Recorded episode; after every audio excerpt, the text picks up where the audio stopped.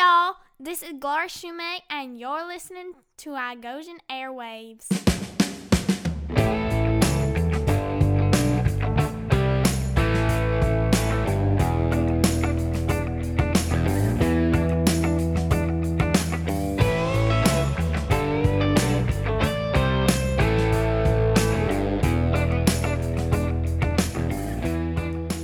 You are listening to iGosian Airwaves, which is the official podcast of iGo Global.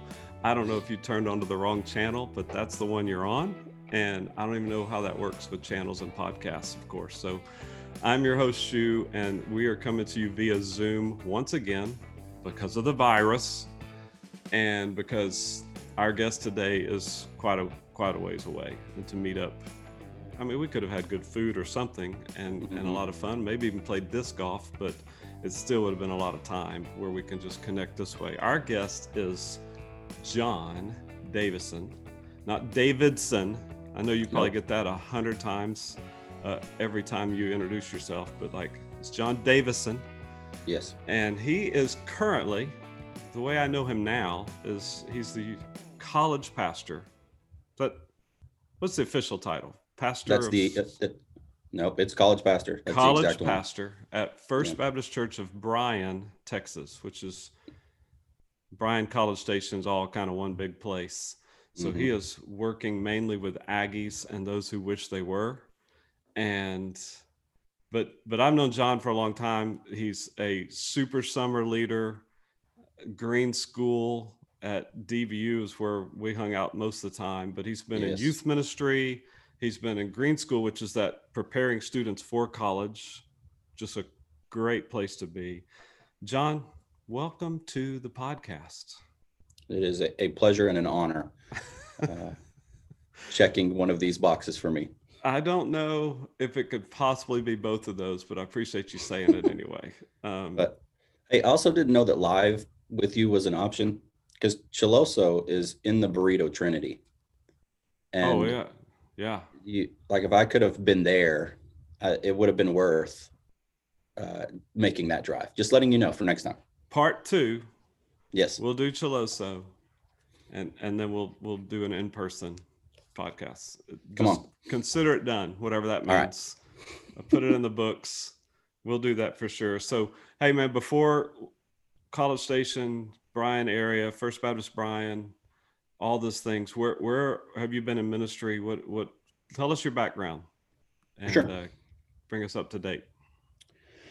Yeah, so I was thinking this morning as I was driving in, uh, 20, 2021 is here. So this is year 22 of student ministry for me. Wow, nice. Um, and thankfully, uh, all of my student ministry stint has been in the great state of Texas.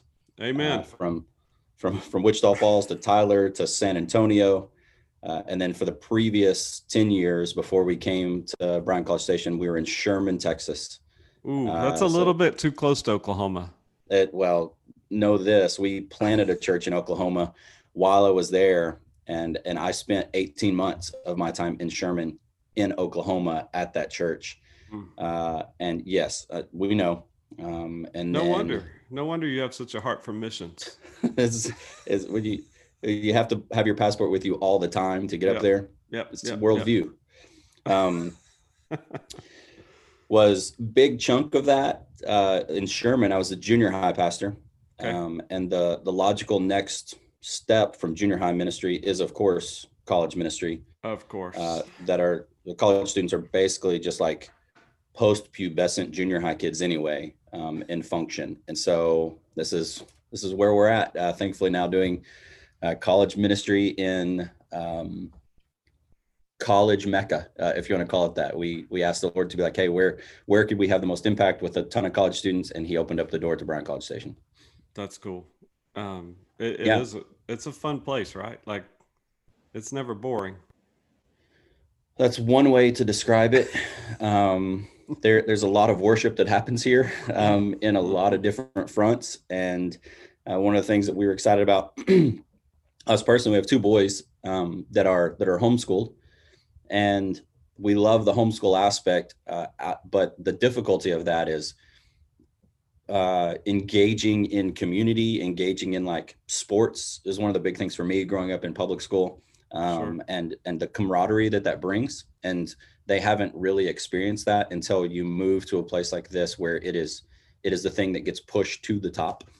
And uh, so our boys and our family have got to see like a unique pride uh, that comes along with that that that can that can unify a community um, in a unique way uh, probably here uh, more so than anywhere yeah. um, just because of you know a third of the people in our community go to that school the other two thirds um, support that school and you can't get away from it and yeah. so it's been fun for our boys to embrace and, and navigate and figure that out so yeah fun is a, a great way to describe uh, what it is around here um, to the outsider they would think cultish we think something else yeah i was going to say you described that really well you described like an mm-hmm. insider who understands, who sees the value of it. Because there are so many outsiders that look at that and go, "Wait a second, what's going on?" But it's a college town. It's it's yes. the college town. Like that, it's hard to find a better example of college town than what you guys have going on there. And uh, exactly, the measure is can a restaurant survive? Hmm. And so think of a restaurant that's closed everywhere else, and it's open in Bryan College Station because it's a college town. Yeah. Um, and and so even if the food's poor, um, poorly made, then uh, college students are still going to eat it, and they're, that restaurant's going to thrive in this community. Yeah. That's cool. But you don't have a Chiloso. Yep. Well, that's the Lord's favor that we're begging for. Is what that is. sure. They need to branch out a little bit farther than DFW. Yeah, I I agree. We ought to take this everywhere. So, yes, Chiloso. If you if you haven't been to Chiloso, it started in Rockwall, Texas, where I live. Maybe my only bragging point, and it's all over DFW now. And you need to try it out. And uh, yes, you like Chipotle, you'll love Chiloso because it's it's Chipotle, but it's really really good, and it's really yeah. really fresh. So very very cool. Well, man, I I, I should I should start off a podcast by thanking you for being on, and you should say it's a pleasure and honor. But it really is exciting for me because of what we're doing. Like you know yeah. about Go Global, and you you guys are actually working with us. We're going to send a group of your college students to New York City, Lord willing, this summer, which is exciting yes. and it's going to be great. We're going to work with people from all over the world in New York City. So you know a lot about IGO from Super Summer and all that kind of stuff, and you know that at IGO, it's not just about missions; it's about how do we help students own their faith, make it their own? How do we help them live it out? And then how do we help them share it? And mm-hmm. you've you've been involved in so much of that over the years. But our audience for this podcast, all 11 of them are either students that are maybe in college trying to live it out right now, or they're upper high school students that are about to go. And there's youth ministers and other ministers that are listening to this. And so i love what you're you have the opportunity to share with us um, to both those audiences here's here's somebody who's been on both sides of this thing. You've, you've been in the youth ministry side you've been at super summer with the the high school seniors helping prepare them to that transition to this is your faith let's live it out. And now you're yeah. in the college ministry world doing that. And so i'm excited about how much you're going to help our audience of 11 um, really really take that next step. And then once you promote it on your social media it's we're going to go up to like 15 20 people listening to this thing. Oh yeah. taking over the world one podcast episode at the time. So as you're thinking about all those hats you've worn and and how you see ministry if you're talking to students right now and specifically like the green school type student that's coming to super summer and they they maybe be thinking like what what's college going to be like? How, how can they prepare themselves to come into college successfully good transition live this out but really specifically live out their faith share their faith in college how can a student prepare himself or herself for that um, my, my, first reaction was like, "Hey, good luck." Uh, um, what what I see, what we what we push students in, um, but but maybe even the ones that we see that uh, that we wish we could clone that I think have it have it figured out whenever they walk in here. Um, a couple characteristics that I would that I would put out there on them.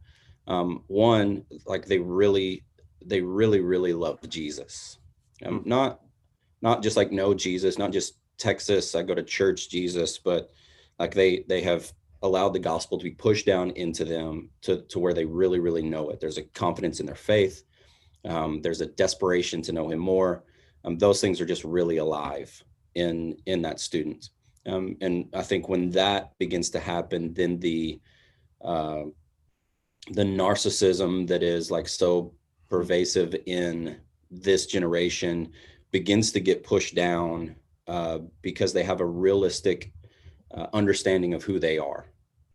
Um, and so, in, in the midst of that, then they begin to make decisions that aren't uh, about themselves. They aren't about trying to make themselves look better. They aren't about pushing their own agenda or their own brand. Um, it's about others and how do I serve and how do I plug in and how do I make like this space better for the gospel. Yeah. Um, and so that that pushes them into the local church and they become champions of the local church they uh, they get in the practice of like when i get to the community i'm going to actually find a church and i'm going to anchor my life into that church and i'm going to spend the next four years making that place better um, because it's not about me and consuming. Um, it's about how i can um, make this space better and serve this place more and plug in there. And so that like that understanding of the gospel and that coming alive in them and them living that out i think is is really the is really the foundational thing. Um we we prayed for that. Uh, i didn't set this up fully but we we came in december of uh, 2019 and and i was here when college students left and so we were transitioning in ministry and then uh, we were here for like seven weeks and covid hit and our town really got shut down. I mean they just sent everybody home. And as like the new college pastor on the scene who uh, there, there probably wasn't this expectation. There was an expectation that we were going to make an impact and our college ministry was going to grow. Um, but it but it wasn't this huge expectation. But i knew i was walking in the unexpected with our with our church body and with the community. Um, and so our prayers began to shift into like how are we going to grow and build this ministry to like lord when when we get the opportunity to hit reset we're begging you for like some foundational kids Hmm. that aren't going to need babying in their faith like we're going to have to be surrounded by people that get it so that we can make an impact to those who don't Right.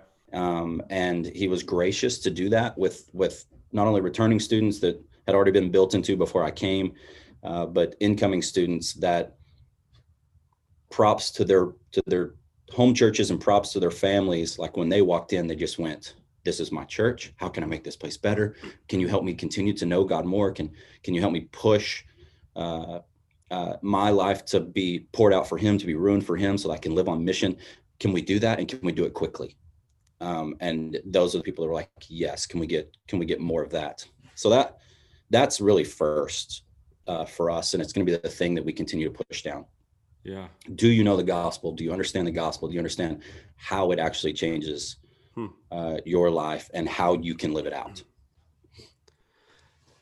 So, man, I love that. You you know, you know enough about IGO. One of the foundational values that we teach is called Hope of the World, which is the local church is the hope of the world. And so, as a college student, sometimes there's this idea that, well, I was at my church growing up, and I go to college and I get involved in all these other things, which are all good, but there's so much disconnect from that. And what we what we tell people all the time, our students, is like if you disconnect from the church, you're disconnecting from the mission. God's mission Mhm. is through His church, and so let me just go ahead and say this right now, and and I'll probably say it again. First Baptist Church Bryan if you're if you're one of our IGO students and you're you're an Aggie now and you have not found a church, you need to go check out First Baptist Church Bryan because number one, you've had experiences through IGO that have already set you up to be the kind of student that John's talking about. That you come in and you're ready to lead, you understand the gospel. There's the place for you to do that at First Baptist Bryan. Go find John, tell him I sent you if you're crazy, and um, get plugged in and don't disconnect from that mission from these four years. So Mhm. let's talk about this. Like we got college students that listen to this all the time. They're trying to live out their faith. They're trying to share their faith. They're trying to make the most of their college experience. And that's, I, I know you know this because you've been praying for this and you've taken this position. You know how important that time period is in the life of Mhm. a person. So how does a student at A&M or really any college campus make the most of those college years? In your opinion, like what, what do they need to be doing? Yeah, I I think that that missional thinking. Um, of course, Jesus was perfect at this, but I, I think missionaries, uh, Lance, maybe will speak to this even better than me. Hopefully, um, like if if you can understand culture that the Lord has put you in, um, and and embrace that. That's the the Paulian. I'm all things to all people, uh, kind of thing. Embrace that culture and Mm. and and help push that that further and faster uh, based off of what what they're already walking in. Um, so so for me, in in like the baseline of that, and for college students, uh, our teaching and what we're equipping our college leaders for is to understand that college students are directional um, in this season. Like like a lot of times we think that you're going to a institution for higher learning to to deepen your understanding of a certain thing. Yes, it that's true but but what is actually i think what is actually happening is a student is has a knowledge of what they want to do they're just looking for people to point them in the right direction to do it um, and so so we take okay college students they're they're looking for their next step that's why majors change all the time that's why why people are that's why college students are great at missions that's why all those things because they have this space in the season where where they're able to take this this next step in a direction that they think they hope that for Christians that the Lord is pushing them for for unbelievers it's to further them uh, on to their next step.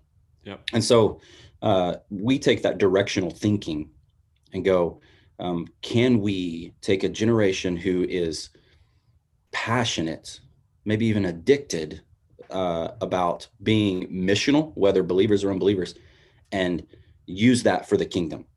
Uh, so point them in a direction that's going to make a big gospel impact. And so for us, again, it goes back to understanding the gospel um, in your everyday in Aggie land. How do you function as a disciple? How do you function as a discipler?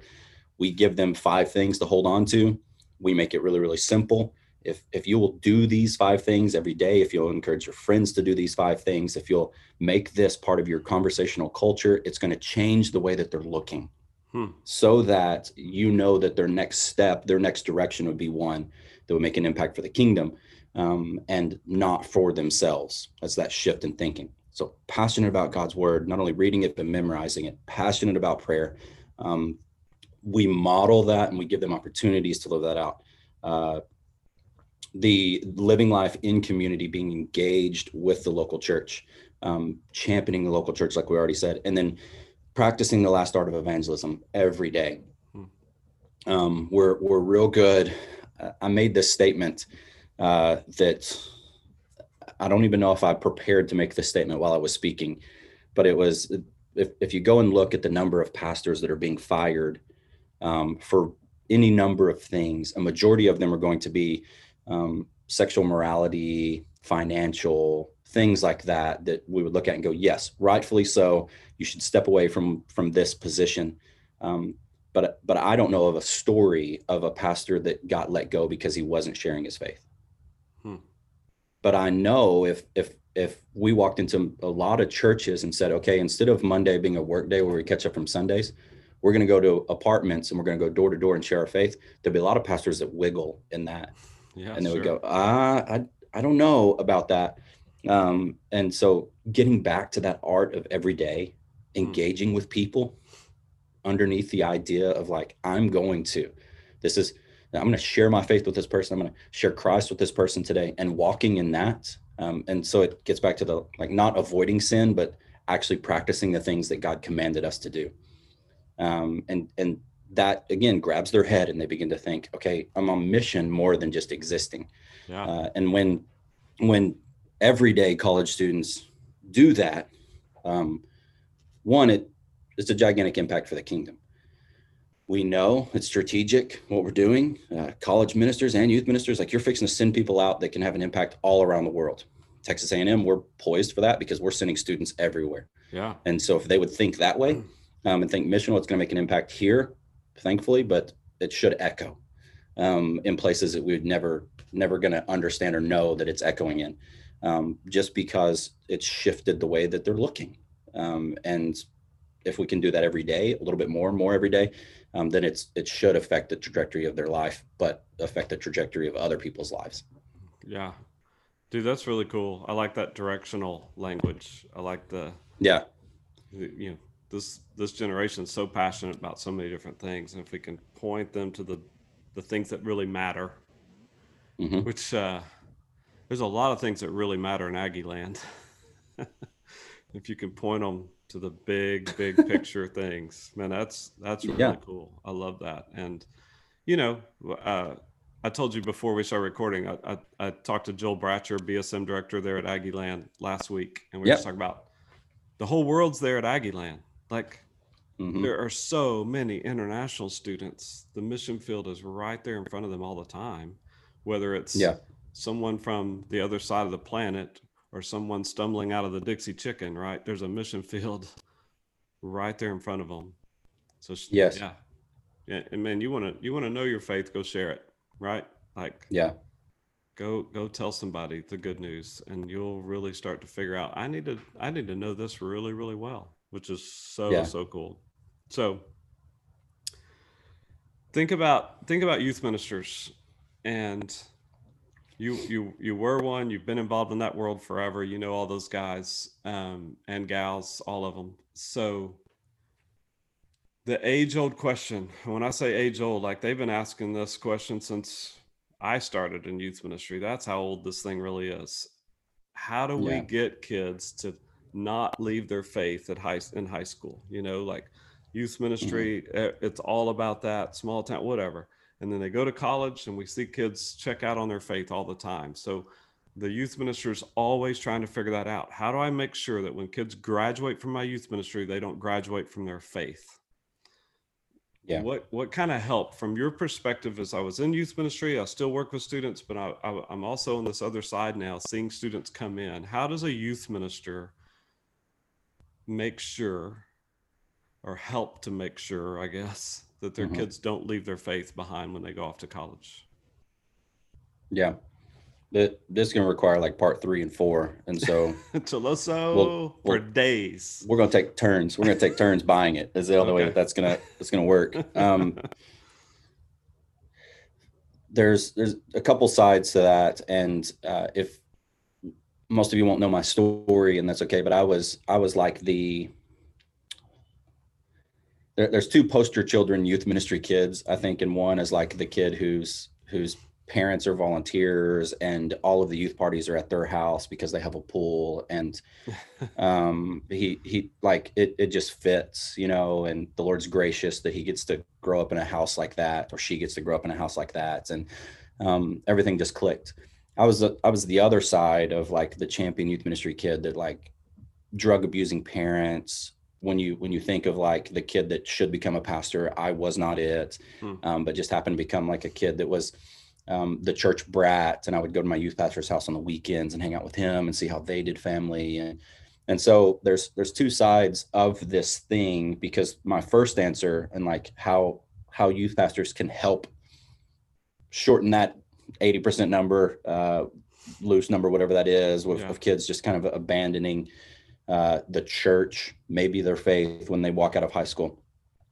The easy side of that is like you have to engage with parents. Like if you're not equipping and encouraging and walking beside and championing parents who you know it i mean you've probably preached the message that you know you get two hours a week with their kids and you think that i could i can make that impact versus a parent. And uh, yes we say that from stage whenever you get to preach on that sunday between christmas and new year's when nobody's actually really listening. Um, but but are you championing those parents really? Um, and so one of the things that we did in student ministry um, we just set a metric that we wanted 50% of our volunteers to be parents of current current students Hmm. just to be engaged. And and when they when they engaged with us and most of the time they were positive in their engagement with us they talked about it outside of there and so they were engaging with other parents. They became they became youth pastors in neighborhoods. They became church champions where they lived more so than i would ever be. Um, and so they got to interact and encourage and uh, spur on parents to be the parents that god has called them to. Um, you know that's we know it to be true. And I, i'm a youth ministry champion. I hope that i get to do it uh, student ministry all of my life if the Lord sees fit. Um, but we don't have a this is how you do youth ministry chunk of scripture. Yeah. Um, you know, it's not it's not outlined in there. But what is is like how you parent, how you hmm. how you live, how you go about your day. And so if we're as a as student ministries not going after parents and encouraging and equipping parents and helping uh, a, helping a church do that um, and and part of that is being a youth ministry that takes the kids away for an hour so that parents can be equipped and encouraged in other spaces. That's a big part of it. Um, but the other part of it is for us to go walk side by side and champion um, their education and their next steps and be like you're you're you're giving me your kid. You're either forcing your kid to come or you're driving out of your way to drop your kid off or you're trusting me to take your kid away you know with a bunch of other kids for a week or you're doing all those things because you believe that I have something of value. Let me share with you what that thing of value is. And let me have a space to speak into your life and let me make myself available to you um, to encourage you. That would be the first thing. Hmm. Um, one of the great things about me transitioning into college ministry, um, and I said this before, is college students are really junior high students that have gone through puberty, and they're they're looking for like again, junior high students are just directional. They're like, what's next? Point me to wherever. High school students go through a pretty deep knowledge transition where they're they're growing and understanding their faith. They're they're figuring out sort of next steps, but they're just they're growing in knowledge. And then college, it hits reset again. Um, and so then they begin to boys begin to act like junior high boys again. Um, and girls get irritated by the fact that boys are acting like junior high boys again. That's college ministry. And the the joking thing about me transitioning into college ministry is that I get to do the same type ministry. I get to do a lot of the same, honestly, the same style teaching, but I don't have any pushback from parents. Hmm. Like, like if your kid gets hurt going to camp, which we don't really do camp in college ministry, but but if, yeah. if something happens to your kid, I'm not getting a, a, phone call from a parent. If I say something from stage that um, hurt Johnny's feelings, Johnny's mom doesn't call me um, during this season but but as I joke about that and as I sit in that, sometimes I kind of go, but I, I, sort of wish they would. Hmm. Like I, I I love I love that interaction. I love that accountability. I love um, what it does and how I think um, because of the way that the Lord has created the the family structure. And so when we look at generally when you look at the success, which is a weird way to put this, but like but like a successful Christian kid that comes in and is killing it for the kingdom, oftentimes it's because they've had a family that set them up for that. And so their bragging shifts from like, my youth pastor was this to like, my dad taught me this and my mom taught me this, and I was encouraged by my family in this. Um, and we go, yeah, that's it. And I hate that it's rare. Like I, hmm. like I hate that that's not the thing that that churched kids don't come in and they're they're like they're the champion of their parents uh, already because their parents help them grow so much in their faith. Um, so that's the long form of that side, that poster child side of it. The other side um, of of this, and it's something we see in college ministry, but you're going to see, uh, of course, we saw it in in high school and junior high ministry. Um, I think one of the greatest fears that has been highlighted by the COVID season is we are scared to death of being alone. Hmm. Uh, it's even even in the midst of like social media and we can put on this appearance and right. and we have thousands of friends at our fingertips we're wildly lonely uh, in our culture. And covid has highlighted that. And and i believe like in the church fringe kids kids whose parents are not believers um, kids who are just searching maybe even kid of course kids whose parents are believers. All of those things connect where like they're they're frightened of that Hmm. um, and that gets boiled down to like what the dna that god has is the spiritual dna that we have like we we have a a deep longing to be known we have a deep longing to know people um, even when we hide um, and we put up a mask, it's because we think that we know ourselves, and because we know ourselves, then nobody's going to love us. But you know, bring John three sixteen in the mix. Like God really does love us. Yeah. That's the one thing that matters. But then, if we would model that as as student ministries and college ministries to be like, this is a place that you can deeply be loved, Hmm. and and this is a place that you can really really trust. And if and if they would model that in in local church context, then when they go out and then they're able to engage in that like like i was loved in this place but i think i can be loved somewhere else but more than that now i'm sort of an adult and so i can also love Hmm. in the midst of this place um, and i think that's how that's how i stuck i think it's it's the thing that continued to echo in my student ministry career even as we continue to do it here on the college context is like if a student feels known if a student feels loved no matter who they are if they feel like they have a place they're going to stay Hmm. uh, it- it's just a thing like they're they're going to be connected um and so whether it's we do a poor job of once a kid is connected to our church to continue to connect with them because our ministry is about numbers or our ministry is about like gathering kids versus growing kids um it, that could be the context where they step out of it and like i just i couldn't wait to graduate because our entire student ministry shifted to like trying to get more junior high kids here and i just felt like i was kind of being pushed out um if that that's part of it um or you know the other side of it is that like they they couldn't get past themselves enough um and the persona of like being the cool guy or the cool girl to actually really really be known and loved um because the space that they were in wasn't safe um for that uh shot at youth ministers if i want to take it a lot of that's longevity honestly Hmm. like if they go through a cycle of the average youth minister that if if I were a seventh grader and I walked in there and I knew that I, I'd already seen it going up through children's ministry when I got there seventh grade, they just hire a youth pastor and 18 months later he's gone. I'm not going to get to know this guy by the middle of my eighth grade year. They're going to hire somebody else. Middle Yep. into my sophomore year, he leaves, and so um, I'm experiencing the effects of divorce by somebody that I trust, um, and so I'm never actually really going to fully engage.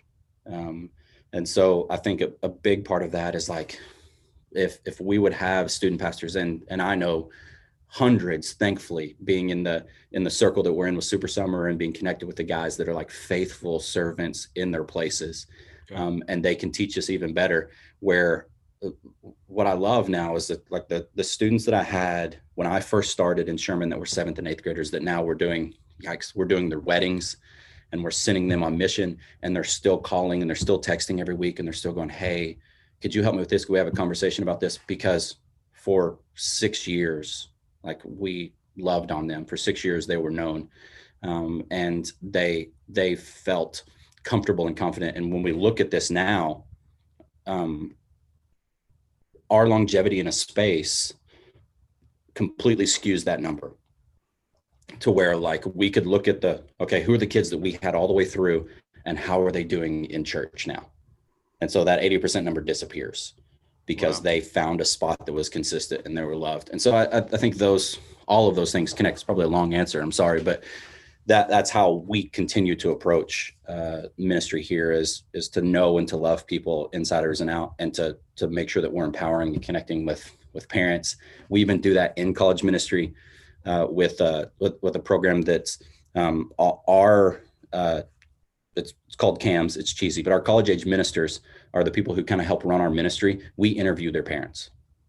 Hmm. and so like hey we need your parents we need your we need your parents name and number because we're going to have a conversation about you because they know you. And sometimes they're like oh don't do that. Um and like my parents are both unbelievers. That's fine. Like Yeah. like that's going to be sweet for your parents to hear your testimony echoed through what i'm going to share.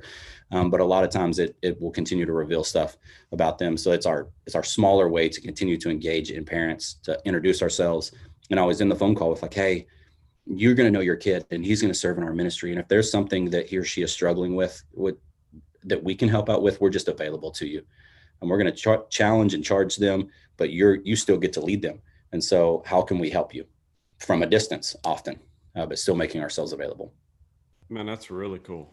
I, I never heard Yeah. heard that, and that's sometimes parents don't even think they they have that voice anymore. You know, you have to Mm. remind yourself as a Yep. parent. I got two kids in college right now, and I have to remind myself all the time. No, they they still have to listen to me. I mean, yep they're still yours yeah.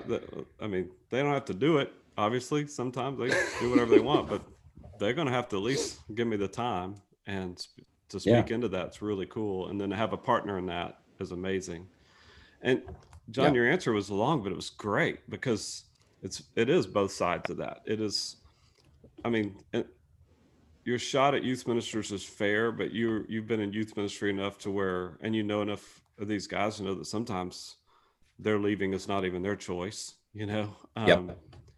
But if you do both sides of that, you got parents that are really involved, and that then that makes up for some of that youth minister turnover when parents are the constant. Yes. You know, because there's so much brokenness there's so much dysfunction that kids are coming out of and if they find mm-hmm. something in the local church that's constant and loving like you said why would they not want that when they go to college why would they not seek that yeah. out and i said this earlier about if you're aggie and you're not connected you need to go find first baptist bryan but like let me say this if you're a high school student and you're thinking about a&m for all the reasons when you go to visit A&M, you ought to go visit a church. You ought to go visit go visit John yep. and let him tell you what they got going on. I told we talked about this with Joel. Go visit the BSM and see what they have to offer mm-hmm. too. And if you're a youth minister and you got kids at A&M and you're worried about how they're doing, I bet you you can reach out to John and he'll respond and he'll try to help.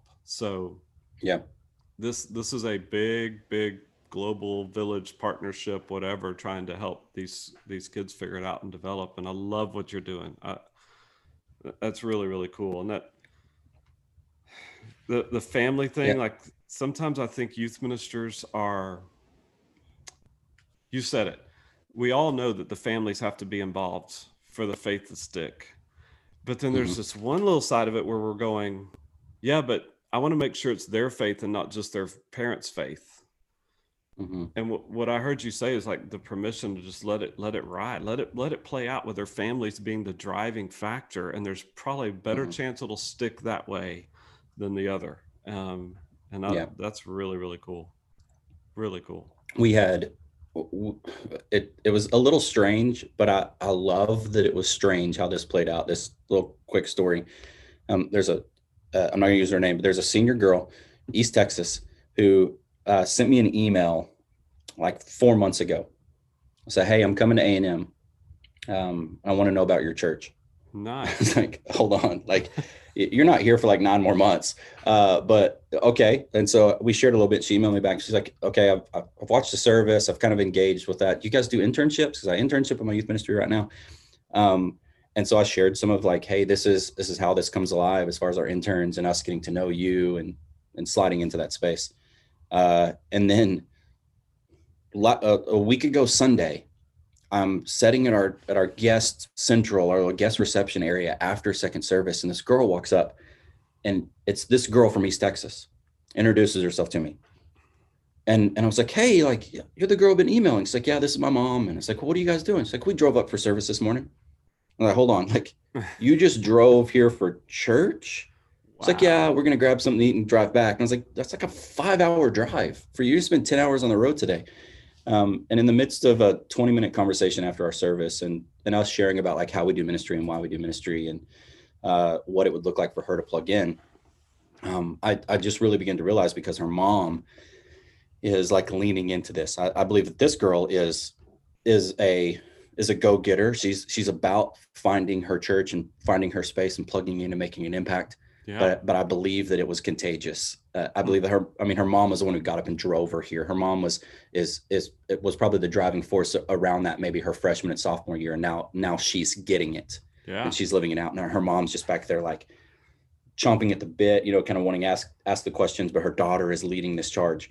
Um, and I was like, what what would it look like if if that became the norm, where we were equipping students that were like fixing to step into their college years or their vocational years or whatever they had next, but they were so mission minded. They're like, if I go to this space, I still need the body of Christ to surround me. And the gospel's so urgent that I need it from day one.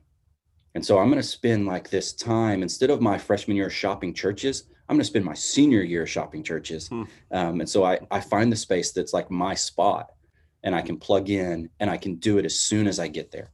Mm. Um, and I begin to ask, like, will you hire me? Will you put me in a leadership position? Will you do these things? And I'm going, like, girl, I don't know you yet, but but what I see, like if if I don't make sure that you're one of ours, like I've blown it.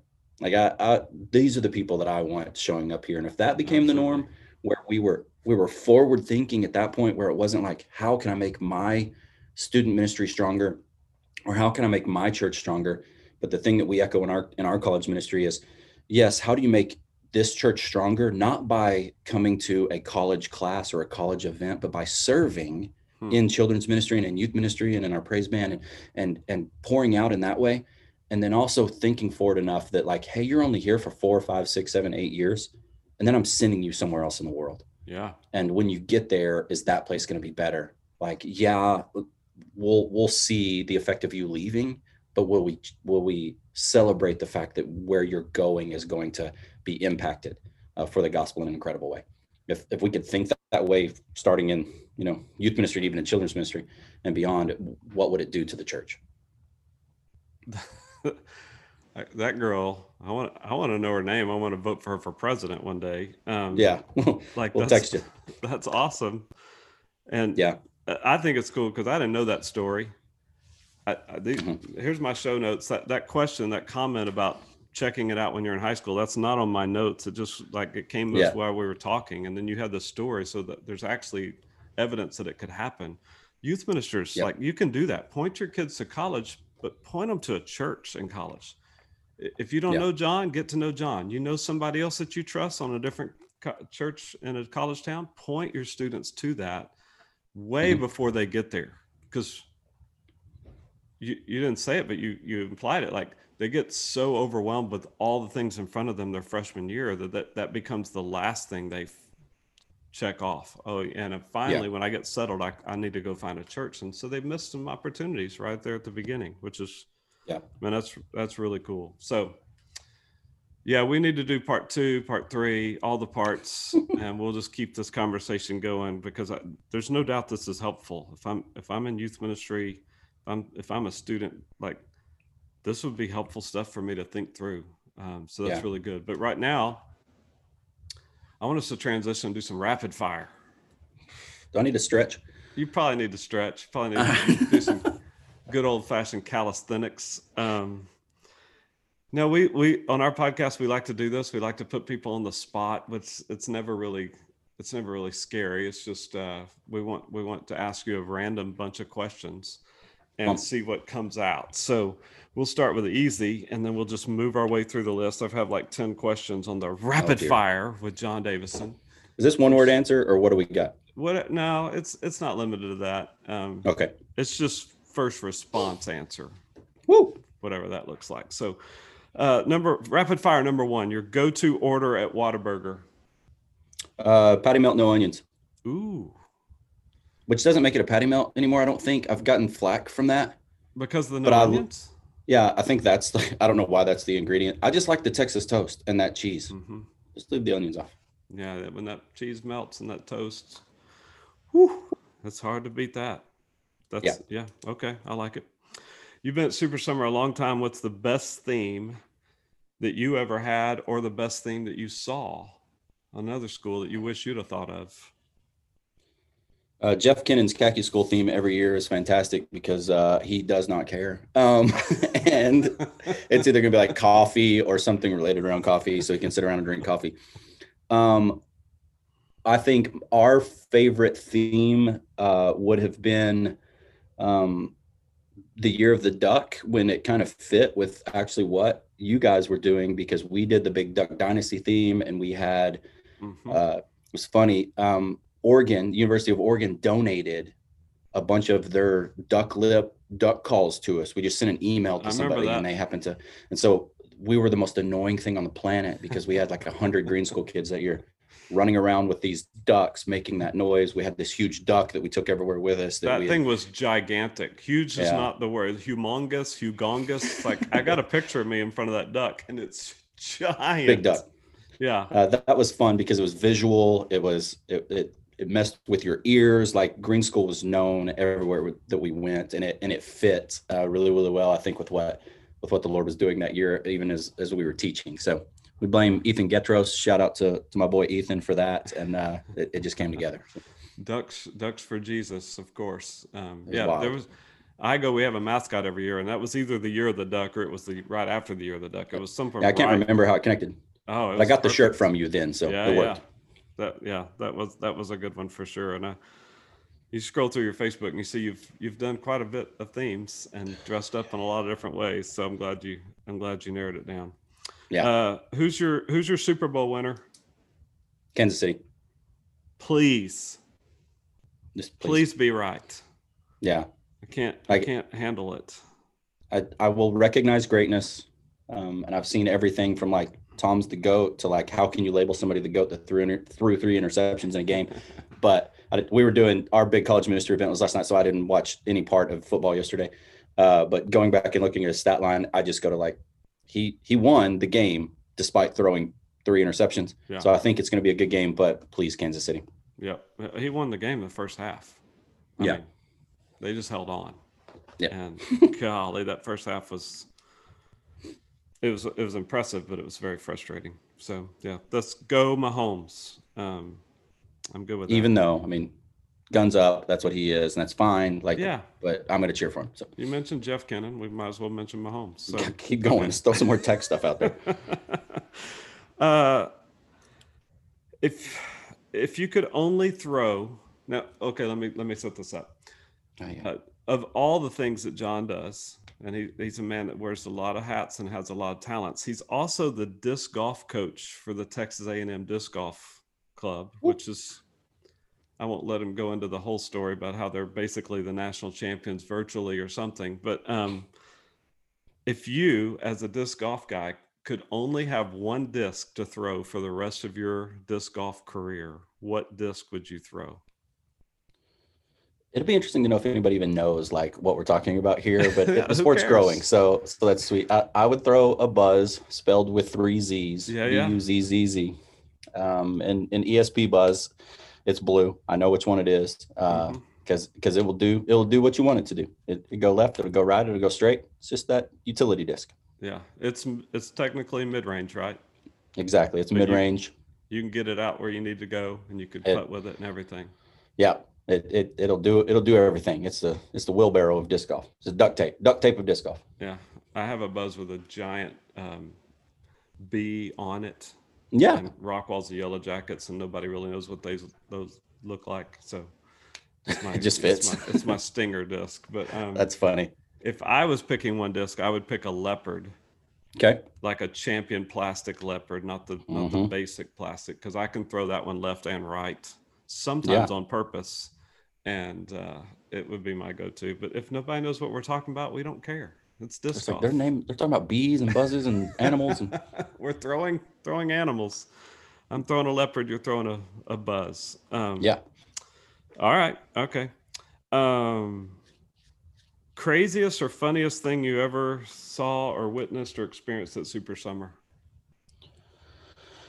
Uh, That's safe for an audience. That's oh my word. Um. I well, if, if it happened at Super Summer, I guess it's safe. maybe Funniest. We were at uh, Mary Hardin Baylor, and the skit guys were on stage, Oh, and I was boy. actually sitting. I was sitting beside Chuck Flowers. Um. And don't know why I was sitting beside Chuck Flowers. Don't know how. So this was the funniest and the craziest actually happened this year too. That same year, uh, it was weird. But skit guys were on stage and they were doing that uh, skit that a lot of you will remember, maybe uh, depending on the audience, where where it was like the the good idea, bad idea, and it was like good idea being one with the body, and uh, Tommy, who was who didn't have hair, uh, Eddie, who didn't have hair, uh, Yeah. was was pretending he was an eye, and so he had his he had his hands. I know most of you can't see this, but he had his hands like he were eyelids, and he was opening them and looking through it. Um, and he was like, "Hey, I'm an eye. I'm an eye."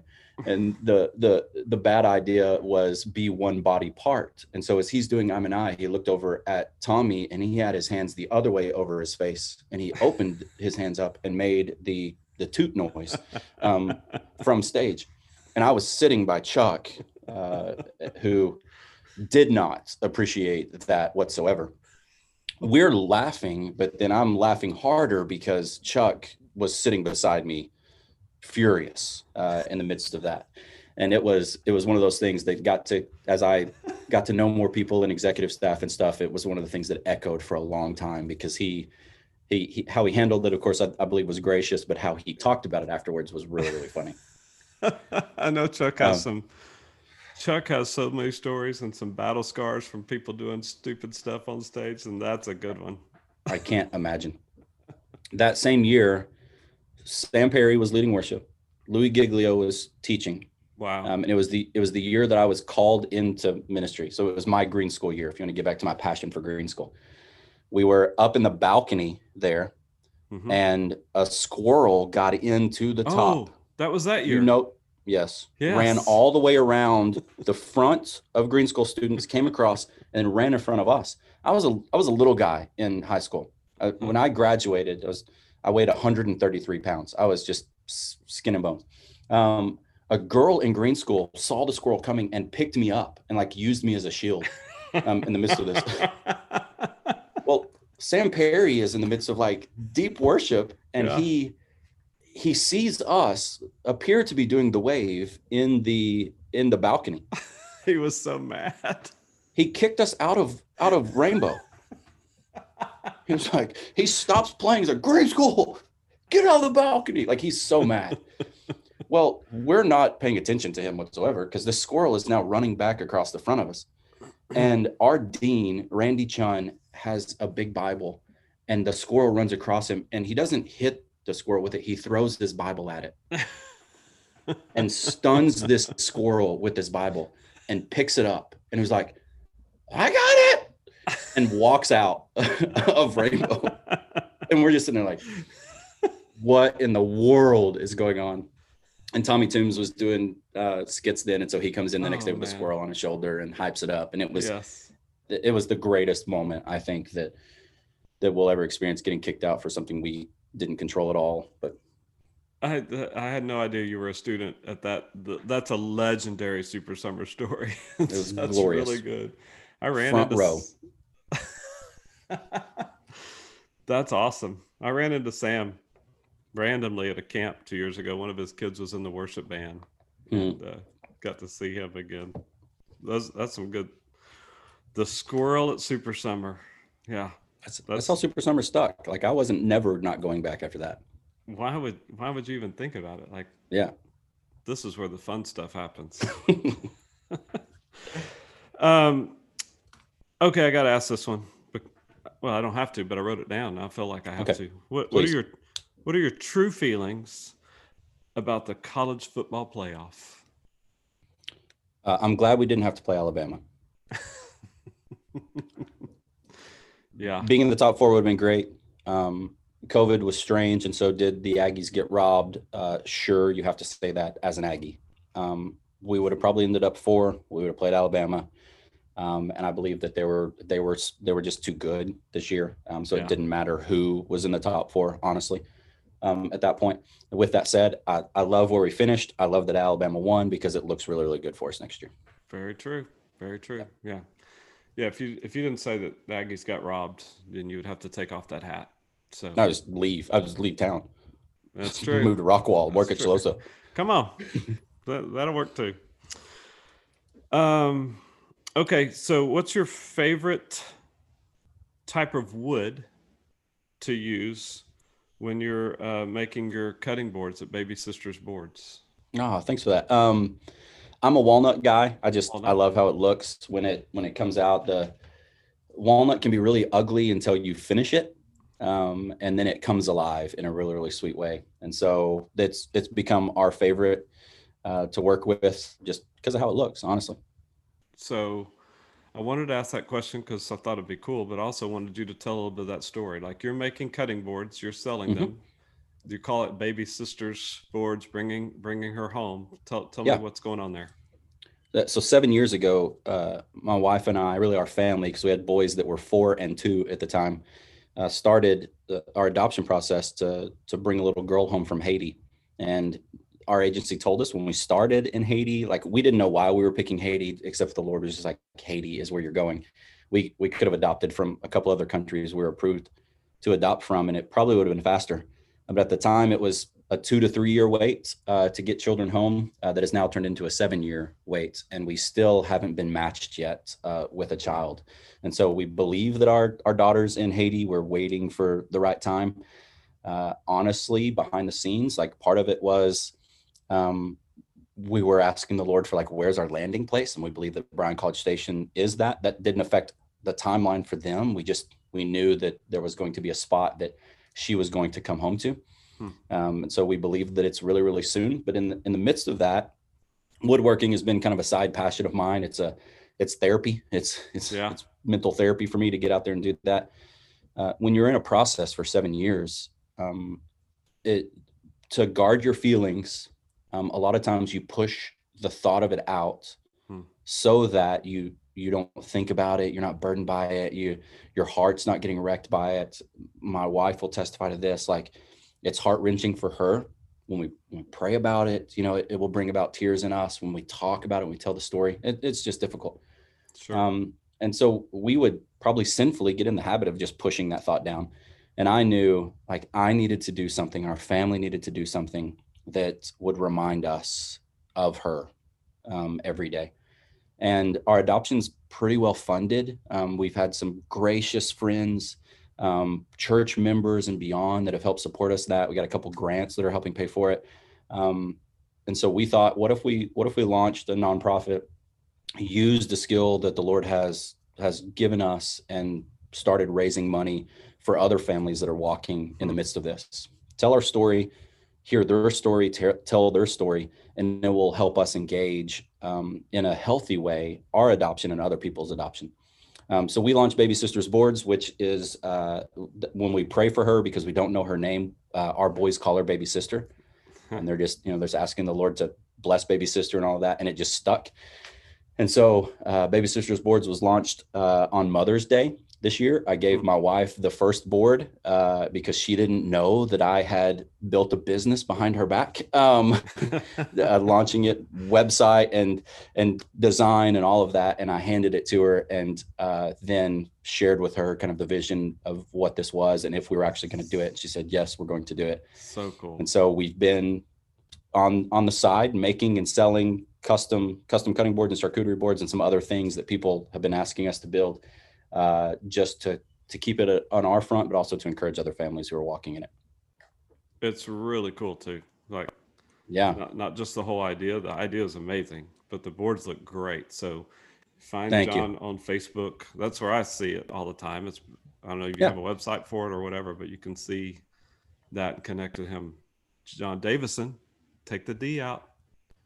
Yeah, you'll get somebody here. My middle name is Harley. And so it, it makes sense to say Davidson, but that's not the name. Okay. I could probably still get a job there, but it's just Yeah. not spelled right. Yeah, yeah. The job there in Chiloso when things don't work out. So Yeah. um, yeah, check those out because it's that's a great story, and I'm, I'm glad I'm glad I put that question in so we could bring that out as well. So, Yeah. Thanks, bud. um, what's your favorite Aggie tradition? I was I was about to just answer it like the favorite Aggie tradition is tradition. Um, like like they don't let things fade. It- Right. Like if if it if it sticks, it's going to stick forever. um, but like th- that's the that's the easy answer. The the twelfth man, like you can't not get away from that because what what it does is it puts everybody on the field Yeah, um, more so than anywhere else. And what what is echoed at Kyle Field and what is echoed in like football tradition um, gets pushed into not only hallways and classrooms and dorms, but it gets pushed pushed into the community. Um, and and that it's sweet because when people have the mindset that like they're part of it, like they impact, they uh, they uh, they they can affect the outcome yeah, um, that that changes like life for a lot of people and how they think. Um, and it it brews uh, weird to say this like it brews greatness in people in a way that maybe they didn't think that they could because of that. So that's cool. inviting people into that i think is really sweet. Yeah, you're all part of this, not not not just Just- spectators, which is cool. Our yeah, our boys went to one game and instantly they were like we're the best I'm like who's we like you're you're four foot three like you didn't affect no we did and so we're, do- we're but doing it. it's- yeah, that's what, Uh, and they love that. So That yeah, that's very cool.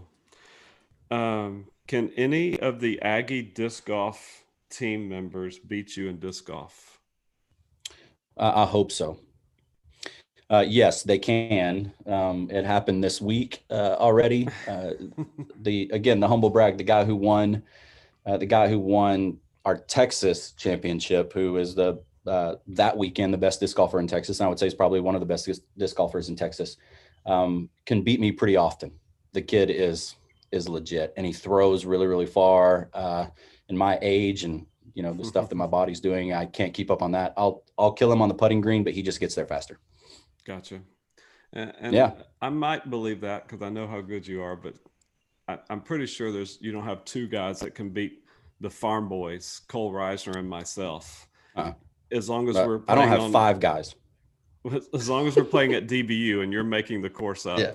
I feel confident in the farm boys on that one. We designed to your strengths. yes, yes. You keep Cole, it rolling. Hit that That's stop sign way. from 30, Cole. There you go. That's wild. Another story for part four. Oh man, that was a good night for sure. Uh, what's the best book you've read recently? Uh, I could. It's it's called the the fuel and the flame, um, and it really is like how The college classic. students are engaging. Yeah, they're just, and it was it was rewritten here shortly, uh, not too long ago. Uh, Paul Paul Worcester jumped in on it and uh, Ah. helped add some content to it. Uh, and it again, if if you haven't read it and you're in student ministry and or collegiate ministry and, and figuring out how to engage students uh, to share the gospel series talk to me sorry to share to share the gospel in like their spaces ignite a passion for their spaces that's it's the Yeah. best book that i've read on it It's the same answer that I got from Joel Bratcher. really Yeah, can it's pretty wild. I, I don't want to derail this um, but i but i might a little bit uh, the collegiate culture uh, in Texas A&M, in Bryan College Station is unbelievable. I think what he's doing around the world is is pretty unbelievable, and how things are connecting Hmm. in like stuff that we're studying in our own individual boxes that people are also engaging with. I think the Lord's doing something unique um, with this generation uh, within like leadership and how we're pointing in a certain direction. Um, because we have we have friends that are doing stuff all around the community. The BSM Joel is is one of my favorite humans here and and kills it. Uh, if you haven't checked out Impact, future future students that are coming in, you got to check out what Phil's doing at, at Impact. Um, what Aggie Sisters for Christ, what uh, people at Central and at Grace, and our friends at other churches. Uh, we didn't get together and plan stuff, but then we start walking through First Peter at the beginning of the semester, and then I hear from uh, the the leaders at Impact that hey, our, we're studying First Peter together, Hmm, and it's weird that it's coming that way, and and these things are coming alive in these spaces. I think the Lord's doing something unique. Um, and as a student pastor or as a college pastor out there, if you're not connecting with the guys that do ministry in your Hmm. area um, and loving them well and hearing the stories of what the Lord is doing and being encouraged by that and encouraging them and equipping them with your resources and your prayers, um, you're missing it.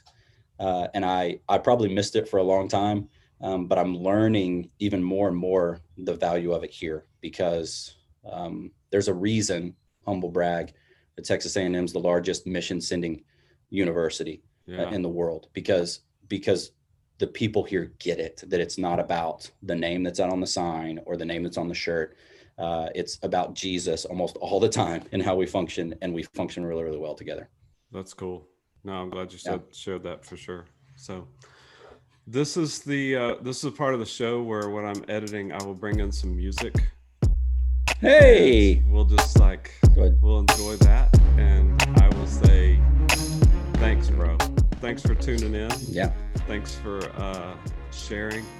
You carved out a good chunk of time to do this, and I, I know it will be helpful as people listen to this and check this out. Students, future students coming to A and M, student and pastors that man they'll be encouraged by this. So thank you, thank you very much, bro. you, you got it. I'll I'll always carve carve out time for this for sure. I look forward to part two, three, four, and all the ones to come.